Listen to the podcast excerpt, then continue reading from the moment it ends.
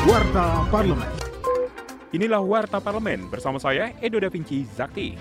Ketua Komisi 8 DPR RI Ashabul Kafi menyebut perjuangan Komisi 8 DPR melalui Panitia Kerja Biaya Penyelenggaraan Ibadah Haji atau BPIH DPR RI tahun 2024 membuahkan hasil.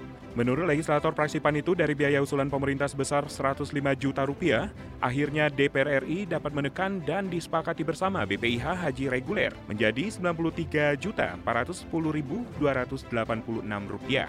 Dirinya mengingatkan pemerintah jangan sampai biaya yang disepakati dapat mengurangi kesejahteraan bagi calon jemaah haji. Dalam rapat kerja ada Menteri Ketenagakerjaan terkait program Kartu Prakerja, anggota Komisi 9 DPR RI Irma Suryani mendorong koordinasi antara pemerintah pusat dan daerah agar masyarakat merasakan nilai manfaat program pemerintah. Nggak ada loh Pak, benar-benar nggak ada yang tahu. Ketika saya tanya, saya tanya satu-satu tuh ya, tolong angkat tangan. Siapa yang tahu bagaimana cara untuk bisa mendapatkan informasi pekerjaan? Itu nggak ada yang tahu. Ke mana mereka harus mencari pekerjaan? Ke mana mereka harus tanya bagaimana caranya bisa mendapatkan pekerjaan? Kan ini bagian dari tugasnya Kementerian Tenaga Kerja. Tapi kalau ini yang terjadi, artinya komunikasi pusat daerah itu nggak nyambung.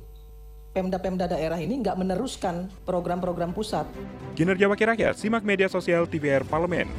Wakil Ketua Komisi 11 DPR RI Fatan mendesak Otoritas Jasa Keuangan atau OJK untuk bekerja serius dalam memberikan perlindungan konsumen secara maksimal dan juga memberikan kepastian hukum. Sebab legislator praksi PKB itu masih melihat banyak laporan masyarakat yang mengeluhkan perlindungan konsumen kurang maksimal, terutama di sektor pasar modal, pinjaman online hingga asuransi.